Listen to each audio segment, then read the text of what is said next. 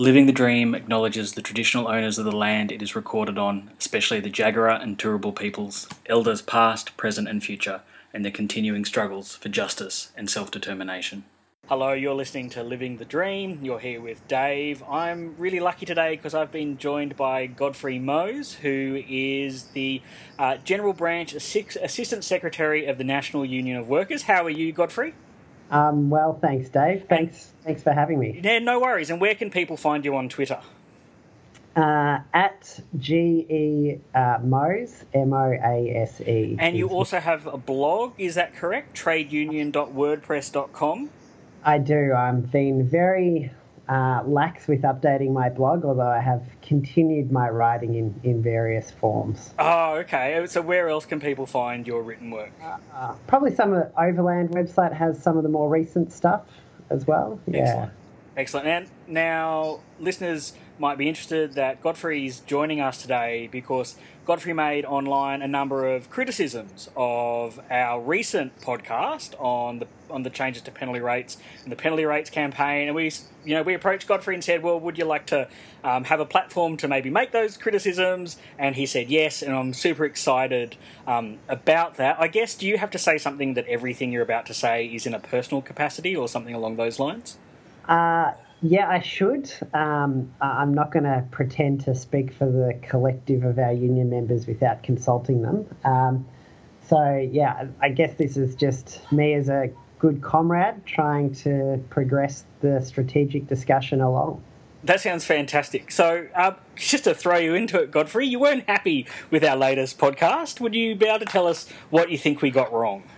Uh, actually, you know, it's, it was pretty good overall. I mean, I took the time to listen to it, and I don't do that with most podcasts. And so I would class myself as a fan of the podcast. I wouldn't get uh, – um, I think it, what it was for me, though, is there was probably just some uh, elements of of nuance that, that were missing in terms of, of the discussion, uh, and not – obviously, they're not the biggest things, mm. those elements of nuance, but I think that they're a barrier towards us progressing um, the discussion and progressing the sorts of actions that we need to take in mm. order to not live under the yoke of the capitalist system. Mm-hmm. Um, so, look, probably it, I could clarify um, what my actual criticisms were um, down into a couple of points, but like the the I let me just be clear, like the podcast episode itself was a really interesting discussion, um, and I think it's an important thing to keep talking about, um, but probably the two things um, that I would really go to um, is that And I get, and it's not a criticism of people aren't really aware of this because it's not put out there. But mm. I think when we as radicals are approaching the trade union movement uh, and making criticisms of that trade union movement, I think we need to see it as um, a, a side of greater contestation and instability uh, uh, in that regard, uh, and it's therefore kind of Uh, more useful in terms of being able to make interventions and pushing various unions to do things and getting actions to occur mm. and to, to happen. So, like, I myself am within the trade union hierarchy. I'm, I occupy a position of contradiction as a as a union leader. Um, you know, in, in some senses, there is an element of, of union work that is inherently conservative with a small c, in the sense that you're dealing with people who um, quite rightfully just Uh, want to keep living the life that they're living, mm-hmm. uh, and, and not be interrupted by all sorts of continuous revolutions uh, in the economic system and uh, and in the realm of production. Uh, and there is an element of conservatism natural to the role or inherent in the role that um, comes with being a trade union leader.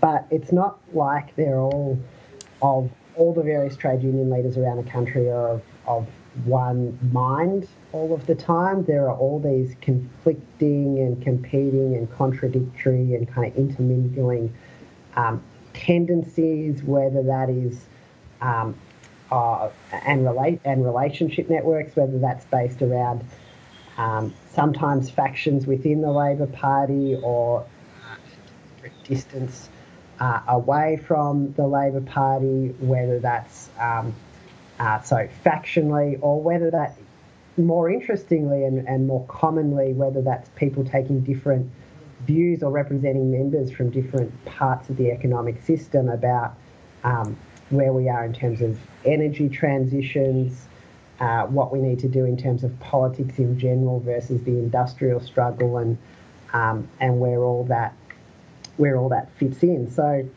um, I, I think I would. Like, the trade union movement is made up of so many different workers, delegates, workplaces, branches, leaders, tendencies, that it's not one, it's not one homogenous movement um, that we can capitalise and say that trade union movement, even amongst the various peak bodies. You'll have the national one and the state ones and various tendencies and conflicts within that. I think it's kind of useful to return to a bit more of the old school kind of communist thinking of it as a, as a terrain of struggle. Um, because while it, there is an inherent conservative tendency in with, within that, there's an, also bound within that an inherent liberatory kind of uh, tendency, where the trade union movement is, is also a vehicle for workers to take control of their workplaces and democratically um, uh, own and manage them and run them. So that's probably one. I don't. I don't think I've put that criticism in a particularly succinct manner, but I think it's. I think we've got to be careful talking about the trade union leadership yeah. as a monolithic entity, because it it shuts down organising opportunities and way for, and the way forward for the radical left mm. to. to, to take greater power and build power. Yeah, you know, that's super interesting, Godfrey, because I guess, you know, part of me is, is like, I feel myself kind of caught between kind of two positions often when it comes to trade unions. And, you know, I am a trade union member and, you know, have been at various different times active in my workplace, and that's had an engagement with the trade union. I feel I always need to kind of preface these kind of criticisms. And on one hand, you know, I've often found kind of more ultra-left arguments appealing, that basically sees trade unions as that kind of homogenous body that serve a fundamentally conservative role because they just negotiate the sale of wage labour. Yet, mm. on the other hand, it's you're then confronted with the position that in in the actual struggles that do seem to be going on in Australia always seem to involve trade unions at some level. Mm. You know, that the critique of the trade unions sometimes then turns into this almost messianic position where you're waiting for this pure class subject to emerge out of the blue, where in reality what I'm trying to relate to is often workers in unions. And then there's a really different experience, right? You know, I think there's a fundamental different different experience of what it means to be a member of the C F M E U, and as opposed to what it means to be a member of Together. And I'm a member of Together, so as a public Ooh. servant. Yeah. But I guess the, the thing that I find so interesting um, about what, what you're saying is, to the average member, this doesn't seem, these divisions that you're talking about in terms of viewpoint, Um, and that terrain of struggle doesn't seem obvious, or often doesn't seem like as a terrain that you can engage with, um, because there's often not that trade union presence on the ground. And I think historically there would have been a time when divisions in the trade union movement required political debate in the workplace, but I'm not sure if that's the case anymore. Uh, for now, I mean, there... the exhaustion of of um, the mainstream institutional left, I think, speaks to that mm. uh, reality that, that people face. Uh, and that's not a perpetual state of affairs. Um, who knows what the future will, will bring. Mm. Um, but I think it, what we've got to remember is that uh, union is not really a noun. It's it's it's more a verb. Mm. Um, and the more that we talk of the union as um, the union office or just some of the senior office bearers within the union movement, the more that we're kind of um, removing possibilities of people mm. uh, on the ground acting together um, in union. And yeah. there are some interesting kind of um, movements that are happening at the moment where delegates and rank-and-file workers from various parts of uh, the movement are kind of getting together across uh, union boundaries and state line boundaries and, and, and forming more organic connections and having more interesting arguments about where to next and what to do next. Mm. Um, there's, a, there's an unofficial Unions Australia Facebook group. No, I'm not talking about the main A C T U Facebook page. Uh, it's got about seven thousand um, people involved in it, and the majority of them are, um, are fairly rank-and-file unionists. And across and a diversity of industries, right, which is yes. the other thing. Like I always, you know, one of, you would have heard me kind of bang on about this on the podcast, but I think the kind of heterogeneous nature of the working class in Australia, how different people's experiences are, means we often don't see our struggles as being common, you know, or outside often family barbecues don't encounter yeah. each other as workers, right? And yeah. so I, I've got to admit that the out of all my social media engagements, Unions Australia, the Facebook group where I probably have contacts with people from other industries that aren't, just aren't replicated in the Facebook groups I have around music or where I live or things like that. Yeah, and I don't want to be a tech technological determinist here. Just because that exists, everything is going to be good is not good reasoning. Mm. Um, but, you know, the, around the, the penalty rates uh, decision, which is such an interesting moment in, in of itself, uh, there were interesting discussions that were beginning to, to emerge on that page that involved widening the scope of possibility of, of what workers could do, whether that was just discussions around various forms of general strike action, um, you know, which are useful to have people making those calls, but uh, there's a far greater depth of work involved in actually making something like that happen. Mm.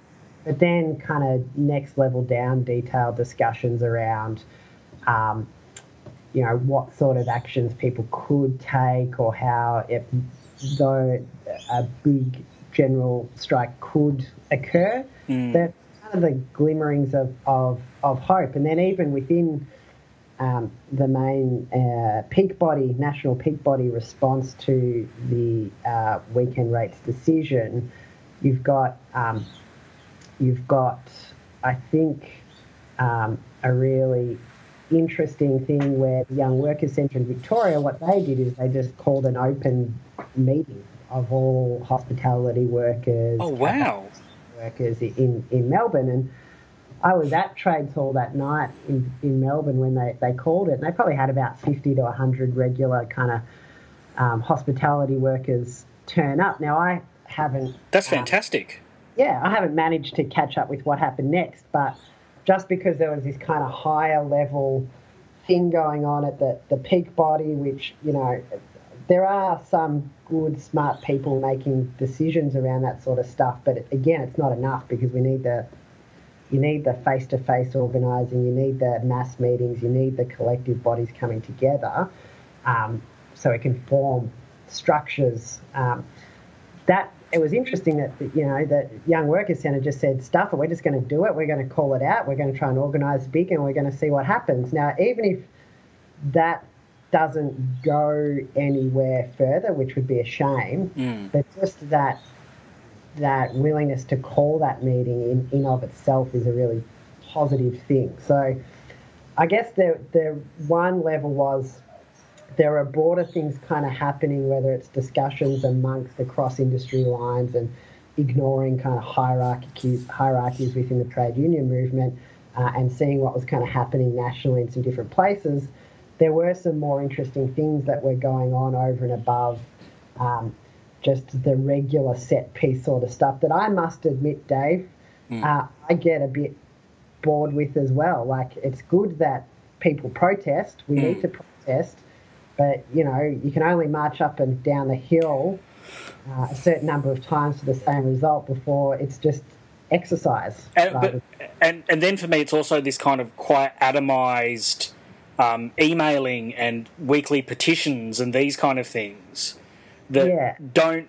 Like, the, the, the meeting you're talking about is really is bringing people together face-to-face, right? I think there's still a real virtue in that, even though I agree we should be using technology, and I, I think the entire um, class movement is not using things like apps effectively. But yeah. but the, this kind of, you know, you get this email from your union or from, you know, the peak body, and you just kind of do this rote activity every week. It's it's atomized. It, it keeps that atomized condition. Mm. It's very, like, professional N G O kind of um, level of activity. Has the, you know, I hear a lot of people talk about the influence of, like, the American S E I U. Yeah. Is that true? Did the, has that had an impact in, in Australia in terms of unions and how strategy has been conceived? I think that's a bit, I think that's a bit um, overblown in of itself, in the sense that what it actually does is give organising a bad name rather than um, mm. provide, uh, uh, um, ma- rather than productive discussions around, well, what is good organising strategy for us to have power. Um, I think the problem with the uh, the problem with the organising model that has, uh, as we've understood and adapted in Australia from the S E I U, is that uh, there's there's kind of two levels that are problematic. One is, um, and it's not the S E I U model per se, but it's the kind of organising model that ha- the, the Australian trade union movement has adapted from America. Uh, and what it is is essentially a small organising model. Mm. Um, we've taken... Uh, a bunch of Solowinski's work, um, uh, which is around organising small communities and kind of based mainly on on on funding from donors, mm. adapted that to the micro level of trying to organise workplace by workplace. Now, the skills that are taught in that about um, ask, you know, open-ended questioning and action conversations are intrinsically useful for us if we're going to have workers run the world, but the strategy which which they're set to, which is about um, uh, building up workplace by workplace enterprise bargaining agreements, is a strategy that is not ultimately going to allow workers to exercise any form of class-wide power. There'll be some interesting stories and some good wins, but it'll all be quite... It's the next level up from being atomized. It'll just form molecules. Mm. Um, and so one problem is that it's it's not about big organising, it's about small organising. Um, the second thing that's come from that is the S E I U model of organising, where there's been, a, I guess, a bastardisation of the Justice for Janitors campaign, which... Um, coming out of Los Angeles was quite amazing and quite quite powerful, where you had you had a bunch of migrant workers from a whole all different contractors around the city of Los Angeles taking strike action and getting beaten up by cops, and and, and having enough courage to win their fight against the top end of town. Um, there's nothing wrong with um, that as as one inspirational example of, of workers standing up.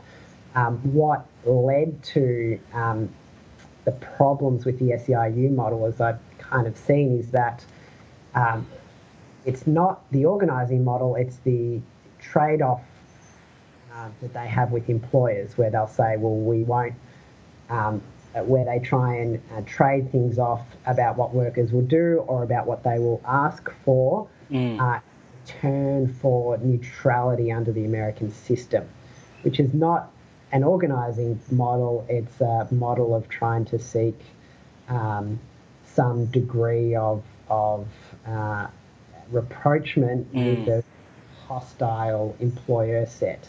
Yeah, kind uh, of kind of a brokerage of, of social peace.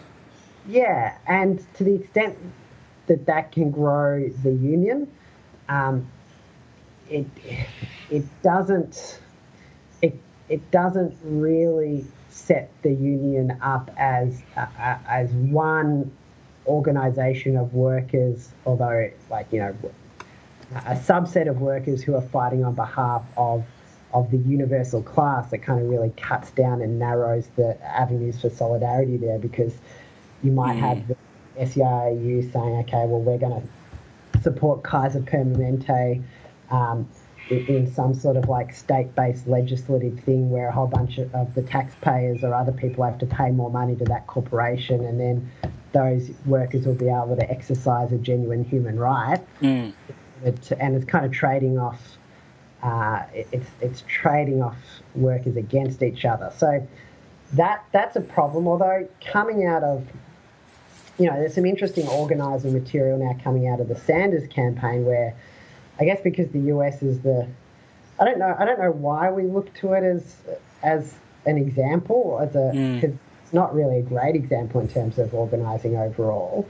But at least out of that disaster, there's some interesting writings coming out of Sanders campaign and, and how to maybe organise bigger rather than take the small organising approach, and some interesting things around, okay, just holding teleconferences with all sorts of workers, volunteers, and just giving them power and letting them do things and just seeing what happens, and then um, having large-scale mass meetings, they call them barnstorms, around the country and building that up. And If, you, if you're dealing with an atomized level, using kind of one-to-one messaging stuff so that you can then draw people into a collective discussion, mm. into a meeting, into a meeting at someone's house or a mass meeting. So I just think that um, I, I think that what's drawn the Australian trade union leadership to the S E I U model is that at least that is an example of a union that has grown in an otherwise problematic industrial relations setup,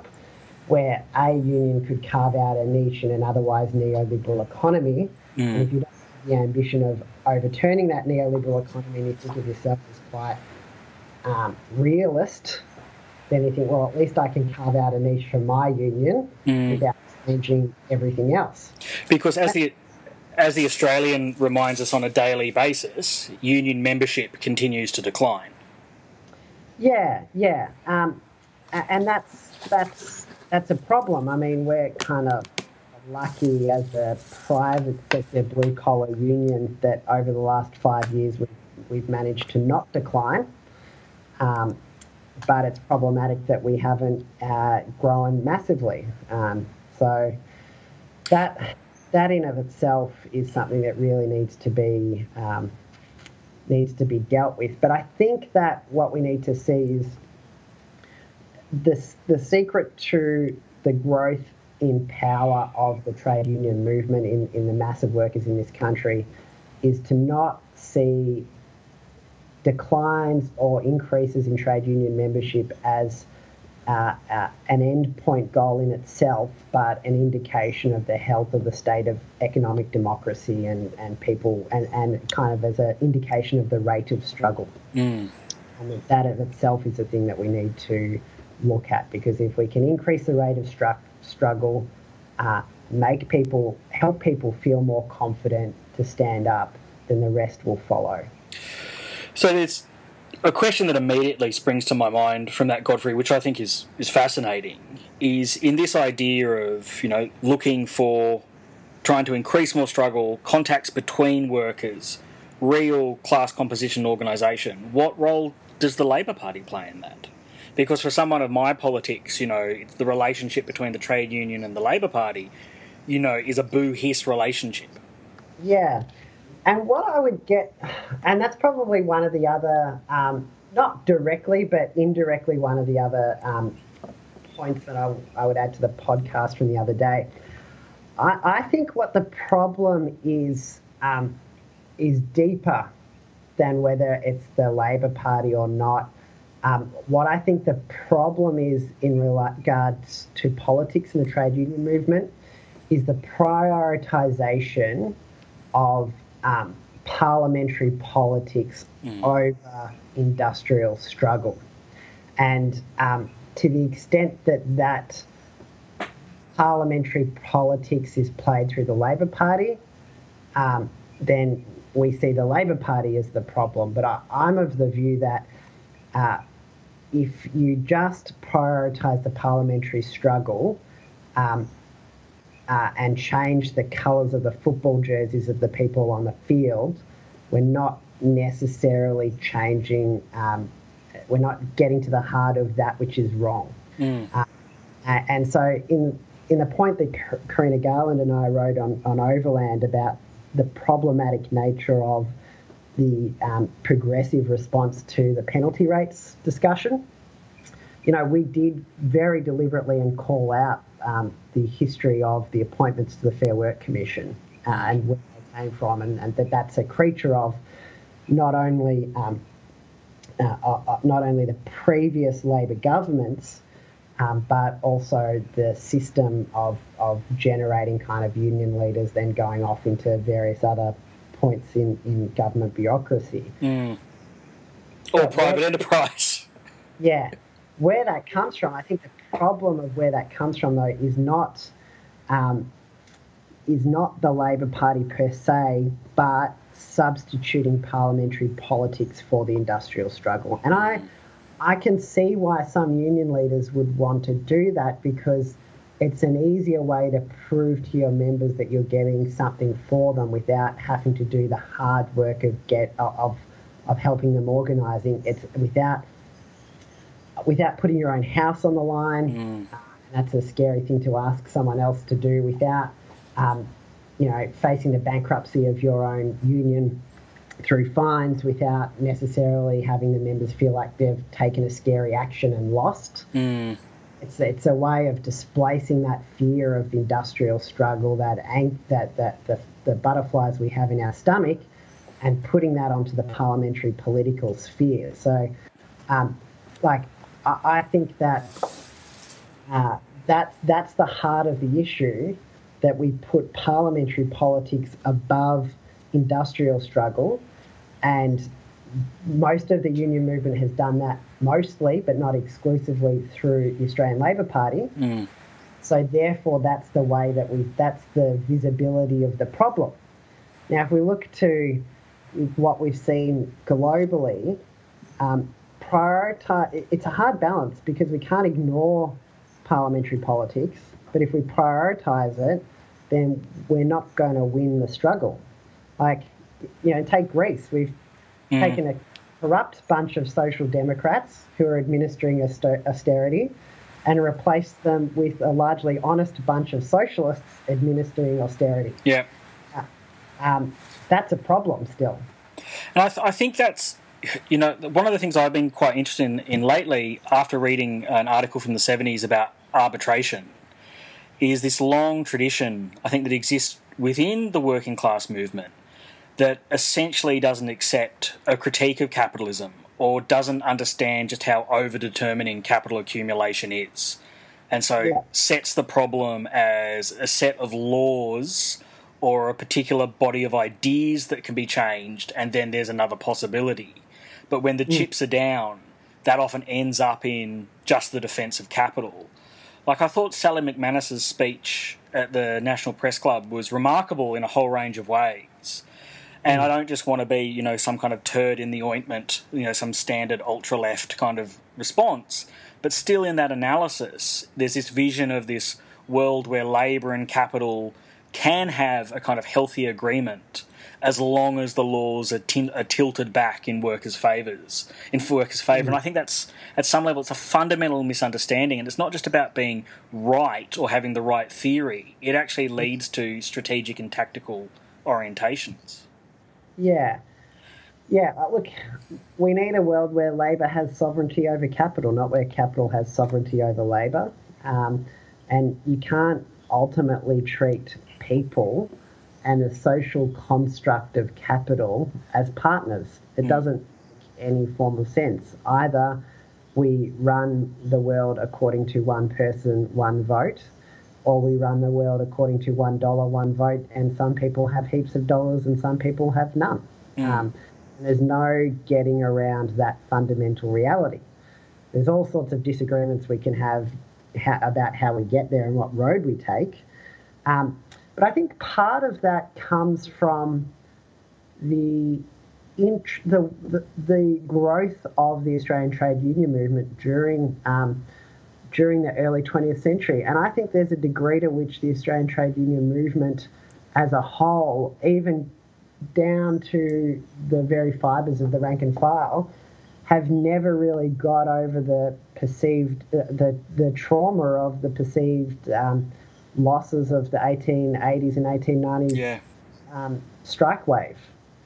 And that, um, you know, the Australian trade union movement post those um, those defeats was, was down to less uh, than its density today. Mm. And rebuilt in terms of the trade union movement was rebuilt around the conciliation and arbitration system, where there was some sort of legal guarantee in return for, um, uh, you know, labour's place at the table. And I don't mean labour in general. I mean usually white men's place at the table. Yeah, indeed. Uh, in return for a protectionist um, system, whether that's on tariffs or whether that's on people who look different coming into the country. Uh, and that's, you know, in the scheme of things, you know, eighteen nineties, one hundred twenty years ago, that's only two lifetimes. Yeah. You know, that's still, I think that's kind of still in our collective memories, and, and we need to, we, we, we lack, I think there's some interesting stuff that's emerging, but overall we lack an imaginary that is is, is a socialist or post-capitalist or whatever you want to call it. Mm. Um, Uh, image of the world. There's there's not the confidence there, and I think that's that partially explains what happened in the nineteen seventies and the nineteen eighties, where where labour grew so powerful within within the sphere of within the economic sphere that its very power contributed towards the instability. Mm-hmm. Uh, of the capitalist system, and the people who were trying to grapple with that as the union leaders and the political leader, like the social democratic political leaders at the time, came from that a very much creatures of the eighteen eighties, eighteen nineties kind of mm. thing. There would be, you know, old-time leaders who, who would remember the early days of that system around, and they were trying to grapple with um, what happens next, and what the you know, there was probably only two things that could have happened next, because the it, either we we leapt forward to mm. a new form of economic system, or we had to just cut ourselves off at the knees in order to maintain the existing system. And the latter is what happened. The latter is what happened. We jumped we jumped backwards pre eighteen eighties, eighteen nineties, rather than trying to jump forwards. And, and you know what? I, I don't know if I would have made a different decision if you didn't know what yeah. the world could look like, other than maybe latter-day Soviet Union. You would be struggling to work out where to go. Yeah, I, I, I think that's that's because one of the things that's becoming more obvious. It's so easy just to kind of like go. The problem was the Accord. The problem was nineteen was the early eighties. The problem was Hawke and Keating, and not understand the kind of deeper condition that contributed to, to, to that, where Keating seemed to be the only person that had the vision, right? Yeah, and Keating's out. To, like Keating is out today saying liberal economics is at a dead end. Yeah, I saw that. So I, I do have to. I think it is worth pointing out that there were people who were making critiques. So comrades, yes. you know, and interestingly, it was com- like people I know well. So friends of mine that were unemployed in Wollongong in the early eighties, who were in Wollongong out of workers, they were making some of the sharpest critiques of the Accord. Because as unemployed people, they felt, you know, on one hand, you know, they were incredibly politically and theoretically literate um, communists, and on mm. the other hand, as unemployed people, they were excluded from the deal. You know, yeah, so, I think when you're on the fringe of a system, you've got a better sense of being able to see the system as a whole, mm. its limitations. There, there was something you raised that I did just want to press you about. You know, you made a critique about the early arbitration system as being tied into white Australia, basically. Yeah. Now, there seems to be a kind of... I, th- I think the Australian labour movement and labourism in Australia has always had a racial and nationalist core to mm. it. There mm. seems more and more that the slogans that are being raised at the moment are kind of defence of Aussie jobs and Aussie industries.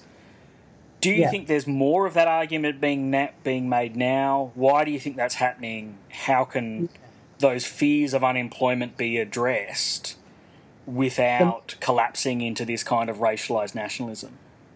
Yeah. Well, it's it's not... It is contested and it always has been, but it's it's a dominant, uh, at times at least, been a dominant part of, of, of the broader union movement, and kind of is is also part of some of the um, attitudes and, and kind of a reflection of, of of the context in which people find themselves in. You know, our we have two taglines as a union. One is our old school "Unity is strength," you know, which is a really important message to have. Mm. And the other one that it, that is more recent that we kind of always come back to as a way to educate our union base is that every worker counts. Mm. And that's why we do so much of our work with um, temporary and recently arrived migrants in, in um, some very difficult to organise parts of the economy. Because Could you tell us about uh, that, Godfrey? Because that sounds super interesting. Yeah, so, I mean, we're currently... Um, Uh, are organising quite extensively into, because we've got coverage in food processing and manufacturing and, and distribution, we're trying to really spread our footprint into the supermarket supply chain, because frankly, if workers can control the overall food production supply chain in the country, then we've got uh, a much higher degree of power in the country.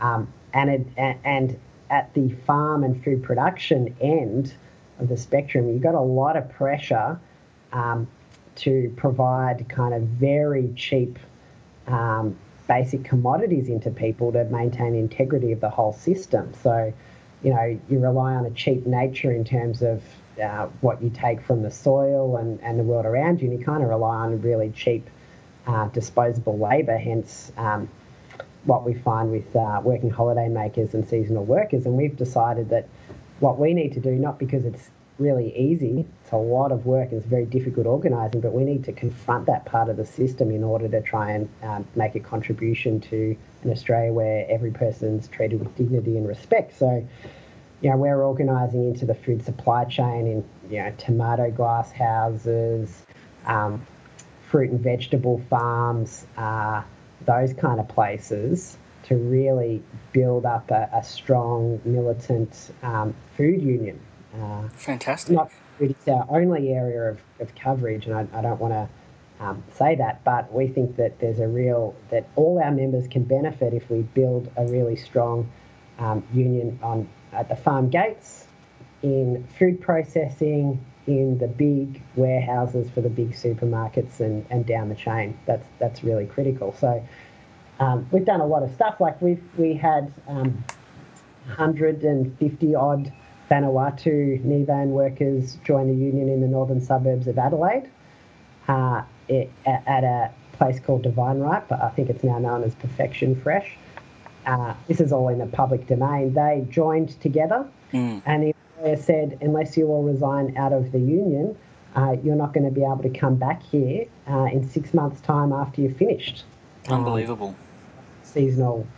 It's yeah. a very like repetition. We've got a seasonal worker program in the South Pacific that now imports labour in, into Australia like it's the eighteen eighties, eighteen nineties again, yeah. um, six-month rotations, and then the workers themselves, they're like, they the way that it works, they get mostly award wages compared mm. to what happens with a lot of backpackers and holiday makers. They get absolutely Um, stung on the deductions from their award wages. So um, mm. they'll pay well over the odds for housing in, in remote and regional areas. They'll pay crazy rates for a five-minute minibus from their housing that they have to pay for to their work.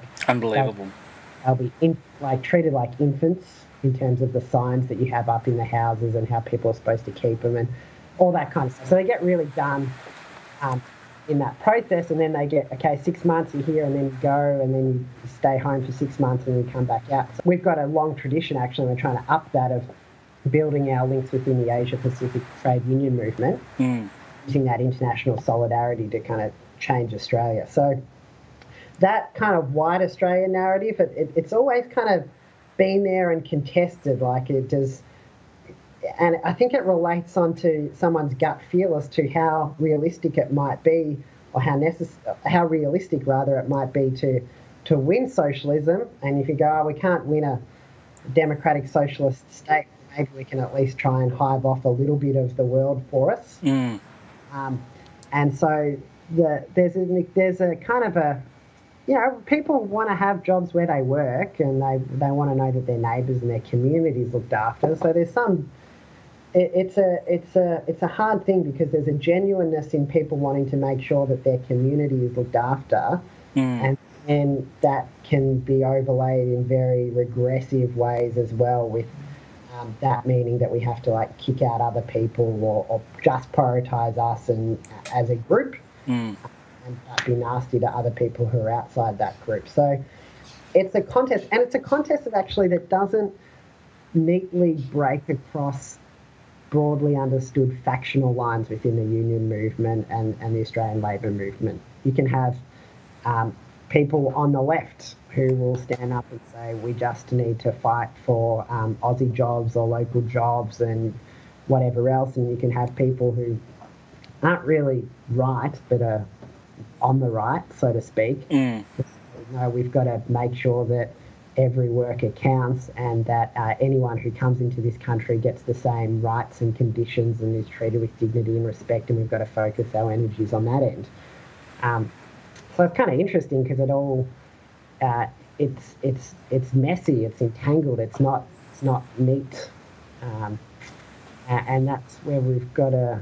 That's what we've got to deal with. I think one other one other element that um, that I had issue with um, with the uh, the comments on the penalty rates kind of protest, and it's not, you know, I'm a big fan of the work that the C F M E U does, but I think um, one of the things that we've got to um, deal with is the fact that the reason why they had all the, basically all the workers at those protests, um, other than, and we should be really clear here, they do a hell of a good job at organising inner city and big construction sites, mm. and they fight really tough for those people and do a great job um, at it, and it's an example that myself and many unions need to take on board. Um, but there was a pre-existing set of protests Um, um, for the uh, A B C C kind of reheated uh, laws mm. that are uh, coming up again, and so and they've got a position where they've got um, well-organised blue-collar, um, large-scale workforces within our C B D areas. Yeah. And it is of itself a strategic battle in the front between labour and capital. Uh, and it is of value for the movement, but a lot of other unions might, for instance, have a lot of smaller kind of scale workplaces on the urban or kind of blue-collar fringe of cities. Yeah. Uh, and they, and the, so there's differences in capacities and abilities to turn people out and various different strengths in that regard. So, like, if we had a teacher strike on that day, because the Q T U or the A E U in Victoria were fluing to the state government and they wanted their and they were fighting for the new E B A, and that strike day coincided with, okay, we're going to call the penalty rates discussion on that day, there would have been like thirty thousand teachers mm. and people. So I think people's kind of views as to what's going on is governed by the context of um, other organising currents that are going on, and just because an organising current might not be visible, uh, not eddying up in that moment, doesn't mean it's not there below the surface, kind of, kind of happening and kind of going. Mm-hmm. Um, so there are different actions that are kind of targeted towards this, and and different timings that are targeted towards the strength of um, of different unions that we've got to bear in mind and kind of um, take. That's really interesting. I've, got, I've, I've kept you for about fifty minutes now, Godfrey, but I've got two questions I'd like to ask you, if that's still okay. Right. A lot of my stuff is random, so I'm sure you can cut it down. No, I, I, I think it. I think it's brilliant. Um, I am worried about the, the cyclone cutting out the call um, at some point too, though. I guess, like, you know... Organising in late capitalism. Yeah, living in the disaster. Um, yeah. You frame a lot of this conversation, interestingly, in the question of strategies and tactics. But I yeah. guess I then I guess goes to who's making those strategic and tactical calls. Like, is yeah. part of what you're talking about premised on the return of some kind of communist party or political organisation where this discussion can take place? Would be my yeah. first question. And my second one is, you know, kind of for the listeners who who are interested in this, where, what do you see kind of as practically unfolding as, as positive for the class struggle over two thousand seventeen? Yeah. Look, um, yeah, to the extent which I'm I'm thinking about tactics and strategies, I'm always thinking about um, how more people can be involved with that stuff. Um, and I'm kind of attracted to the idea of returning to a eighteen fifties, eighteen sixties kind of idea of of the communist, which uh, was a network of people yeah. through various different parties, um, yeah. bodies, institutions, organisations. And I don't know exactly what that looks like. Yeah. Um, otherwise, I'd probably be trying to do that. I think there's really an idea of the party in the nineteenth century, not as... Uh, like a, a specific organisation, but more like a faction of society or a bunch of relationships that would go across multiple clubs and different meeting spaces. That seems not just more pleasant, but actually far more realistic than if we're going to get everyone together in the same one formal organisation with a program. Yeah, and that's not to say, like, times change. Maybe there will be a point in time when that needs to be formalised in some way. But I think for now it's, um, you know, if we've got various comrades in various unions, workplaces, parties, and, and where they are now is where they've found themselves, I'm more concerned about networking those people up mm. around a kind of a, at least a common idea of what the world could look like if we weren't doing things for profit, and just trying our darndest to... Um, Uh, push that common front across in different venues, forums, parties, and, and seeing where we can get. And trying, uh, I'm reaching here because I don't know exactly what it is. No, that's fine. No one does, I don't think. But I think we've got to find a way of talking to each other. And I think we're kind of doing that. So I can't, I'm not, I shouldn't say we've got to do this. It's kind of emerging, where, you know, there'll be people in different cities, different factions, different parties, different unions who will talk and kind of share a, a, a set of common principles and end goals, and that I think will take, that will create a new common sense if, if we fight mm. for it. That's a brilliant answer.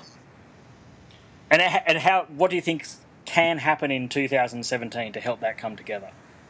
Um. Well. Yeah, look, you never can spot um, with any degree of certainty a, a, a bushfire unless you've kind of gone out and deliberately lit it yourself. Indeed. Uh, so, look, I, I I prefix this by saying I don't know for sure because I can't see into the future. Mm-hmm. Uh, although I did go to the Essendon-Hawthorn game on the weekend and tell everyone beforehand that Essendon was going to win by twenty points and they won by twenty-five. So, you know, I, I got some track record at forecasting sometimes. Um, and a stop clock is right twice a day if it's analogue. Um, maybe only once if it's digital or not at all. Uh, so I think what will be interesting that will emerge, I think there can be some really interesting... struggles, um, and I'm very attracted to the kind of stuff that you're talking about with, with Right to the City, because um, I think organising people where they live um, mm. is a really important thing to do, and it will, there'll be fronts, there'll be people trying to privatise public spaces or or privatise the air above them and and and suck all of the value out of the community and sell it off themselves. And Um, I think that struggle, what it is, is a struggle around land and our relationships to land. Mm. So fundamental, and it gets to the very fact that we've never really stopped being a prison colony. And, and because it goes so deep to where, like, and the birth of you know, we're a product of the birth of capitalism, and the birth of capitalism came out of that kind of um, dispossession of people. So I think there's a lot of lot of um, potential in, in the struggle around land, and I, and that can be localised around various developments.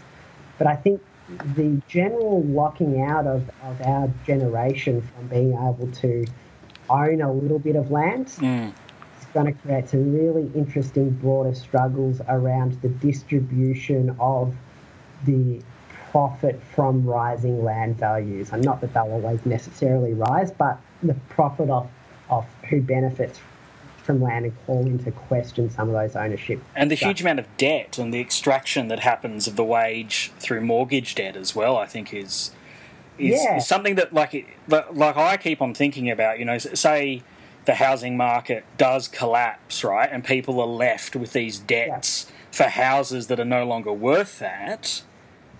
What kind of politics are we going to have that can respond to that? Because people will keep on having huge chunks of their wages extracted by the banks yeah. for a place that they live in that was also meant to be an asset for their retirement that they plunged their wages into that's no longer worth much, right? Like, we yeah. can't not contest that. Yes, yeah.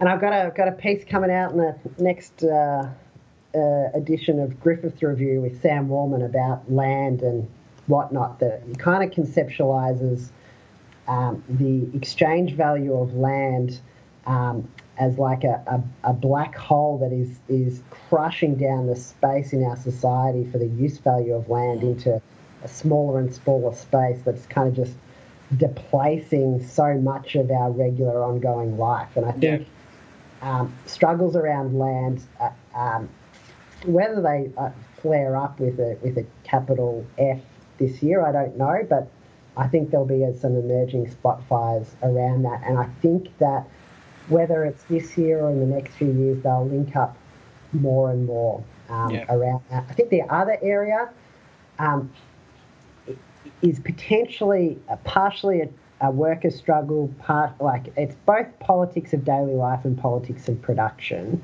um, uh, struggle around energy democracy. I think that um, could be a really interesting Um, space to also build a post-capitalist kind of conception and imagination of a way of owning things differently that can be really concrete, like really local level stuff and, and state level and national level and big questions about, about the world. Um, you know, we've got a lot of interesting things that have come out of the E T U uh, around public ownership of electricity. And what I find interesting about that is kind of started like... The discussion can start from, you know, a very mainstream trade union, we need to elect the Labor Party to defend the existing status quo of some public ownership electricity because it would be worse if we privatised it.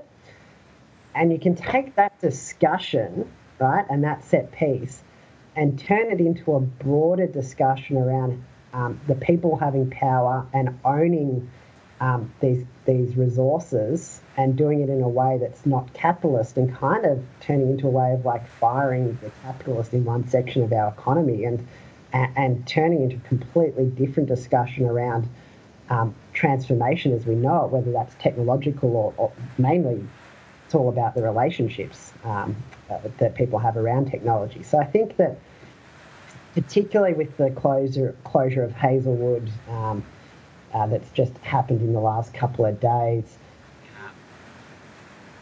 All this stuff that's happening around um, the energy transformation that we're living through, that, that um, people are facing, uh, whether they're in coal jobs, um, the end of a, a way of life, um, yeah. the uncertainty around, you know, what is some very high-paid jobs in struggling communities uh, and not knowing where to go.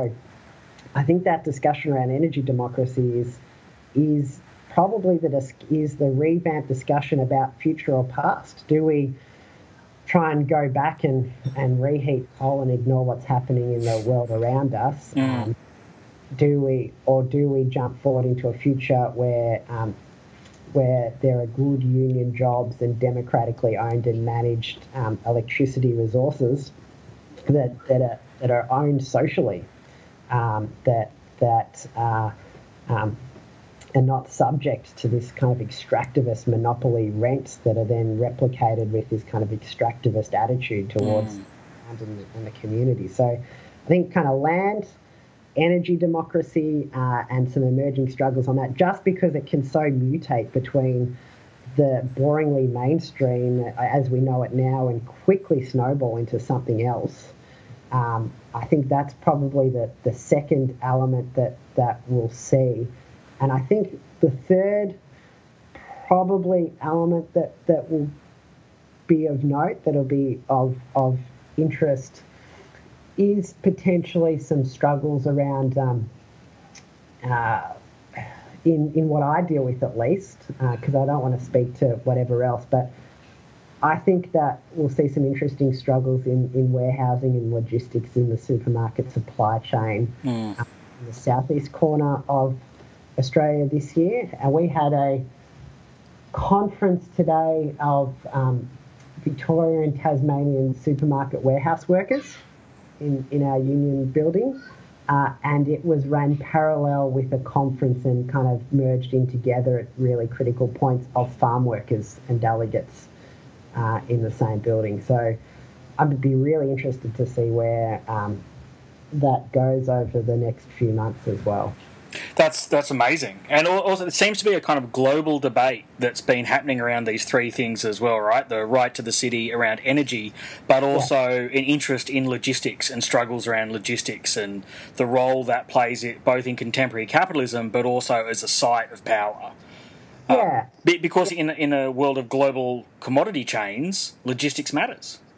It does. And we're going to see greater automation in logistics as well um, because... Uh, you know, it is a site of vulnerability, um, and we're going to see reactions against that sort of automation that, that's coming. Um, although, ideally, like any good organiser, I would like to make myself um, redundant and, and live in a world where, you know, I would like to live in a world of the Star Trek economy where I can just push a button and get what I want, um, and then retire to some sort of like... kind of beach renaissance planet somewhere. So that that does sound like, you know, I know in a personal capacity at least you're endorsing um, fully automated luxury communism there, Godfrey. Look, I'm a I'm a big fan of, you know, I think work can be meaningful, but just like I wouldn't narrow meaningful work down to the wage labour criteria. Totally. I'm not going to, I'm not going to give capitalists that legitimacy. I think that's that's. Such like it's not just a flippant point, right? Because there seems to be this long tactical. We'll have to wind this up soon, but there seems to be this long tactical retreat into like the defence of the class has meant the defence of wage labour as something great and important. Where you know the promise that neoliberalism offered to people and why it was so attractive was it promised an escape out of work. Now that was bullshit, but the legitimate yeah. desire is still there for a world free from work. Yeah. So my like my big. hope, and maybe it's because my name is Godfrey and uh, I've got some romanticised view of, of the nineteenth century when it was probably a real shitbox time to be alive. um, but my big hope is like, let's, can we get back to fighting for, um, as a union movement of workers, as, a, as an intermediary step, let's fight for shorter working hours. Indeed. I don't want, I mean, I don't have kids. I would like to have kids one day, but my ambition for them is certainly to not work longer than me, that's for sure. Oh, and I, look, I can say the biggest source of upset in my life at the moment is being away at work from my son, and I've got a, another kid on the way. Like, yeah. you know, it, it's like, for, and I know so many people deal with this. It is, it is almost like a physical pain that I go through every day. Yeah, you know, and and terrible. and it is, it and then it impacts on your relationships with the people that you love because yeah. you're exhausted and stressed from work. So I think given where we are at the, it, not that I will see this kind of flaring, not that I forecast this flaring up in twenty seventeen per se, but struggles around, um, a common struggle around a reduced working week or reduced working hour, I think is another front where we can combine the fact that, you know, Brisbane is experiencing a cyclone right now and yeah. uh, need to slow down the economy with people's, um, with people who are overworked. Yep. With people who are underworked and, and want opportunities that yeah. aren't there, with graduates today facing like a scramble, a scramble to get work, yeah. with um, with building workers in the C B D fighting for a shorter working week and mm. university students nearby fighting for some form of working week. I think it's the thread that we could um, work on as our kind of um, as our cross-party, cross, you know, our old school eighteen fifties kind of party definition kind of project that, that can speak to workers where they live today uh, and connect into something bigger. Yeah, that, that, look, uh, comrades in Wollongong used to have a shorter working week action committee. And yeah. I, I remember there was when the A C T U Congress or whatever it is met in Wollongong, must have been the late nineties, there was, maybe early two thousands, there was a, a side meeting that hundreds of people were there. And this idea, it it does respond to people, and it yeah. responds to a real a real material need for a life worth living. Mm, mm. And I, I think it fits with what we're facing in, in the future um, uh, with, with some pretty key technological developments that are coming down Um, that are coming down the pipeline. But not I don't burning think, the planet apart. Yeah. I don't think it's an accident that the rise of the neoliberal era coincided with a time when we stopped um, trading product, and I don't I don't mean trading is in terms of trading, but there's a whole struggle, but largely stopped trading productivity, where we stopped trading productivity gains for increased leisure time mm. and started trading productivity gains for um, just... Uh, wage rises mm. to a degree, uh, and now we're not even getting leisure time or any sort of significant wage increases. That's and true. We're told that, you know, the, my biggest problem with the penalty rates decision, workers can just work more hours to yeah. make up a wage. That's that's crazy. So there's some interesting things. Watch out for a um, statement on penalty rates coming from the E N G O movement as well. From it's, the uh, which movement? From from the environmental movement. Okay, yeah. Some peak bodies around that talking about penalty rates and cutting it back and making work workers work longer hours being problematic for the climate. Well, Godfrey, thank you very much for giving us your time today. I think that's been really, really fascinating. No worries. Thanks for having me, Dave. Sorry for being so uh, kind no, of rambling. It was brilliant. Listeners, you've been listening to Living the Dream. We've been talking with Godfrey Moase, who is the General Branch Assistant Secretary of the National Union of Workers. You can find him on Twitter at G E M O A S E. He has a blog, which is Tradeunion dot wordpress dot com. Hasn't been updated, shamefully, since two thousand fourteen. But there's other writing of yours in Overland, and you've got a new piece coming in Griffith Review, did you say? Yes, yeah, I do. All right, that's that's really been brilliant. Thank you so much for that, Godfrey. Thanks, Dave. All right, bye.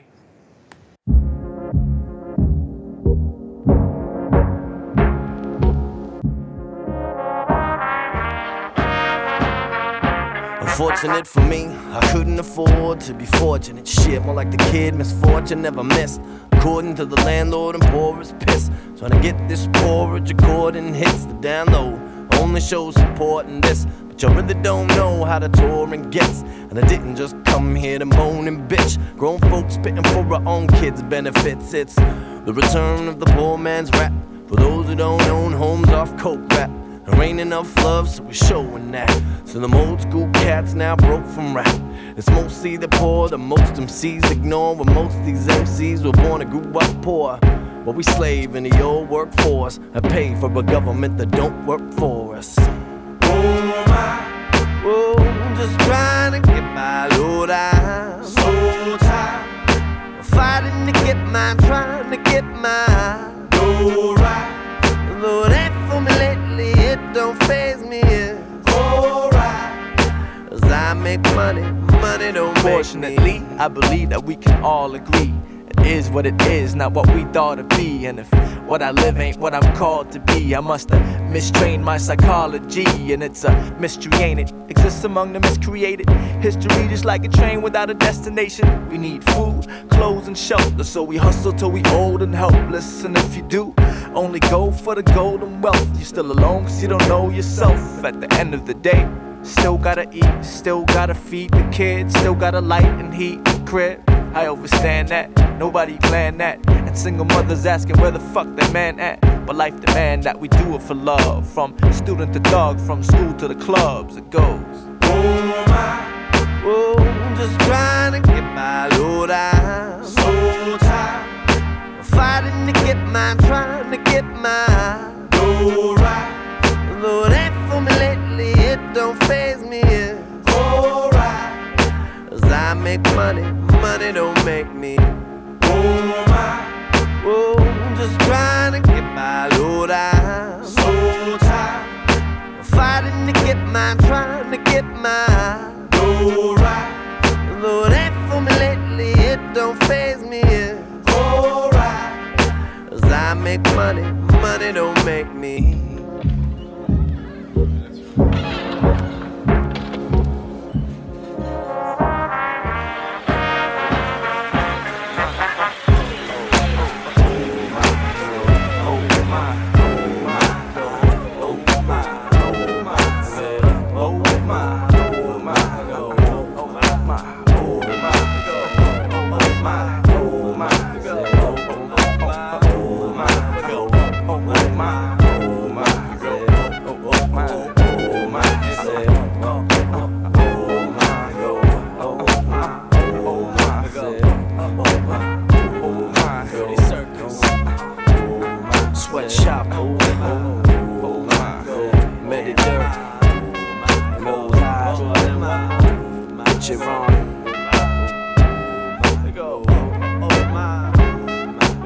Face.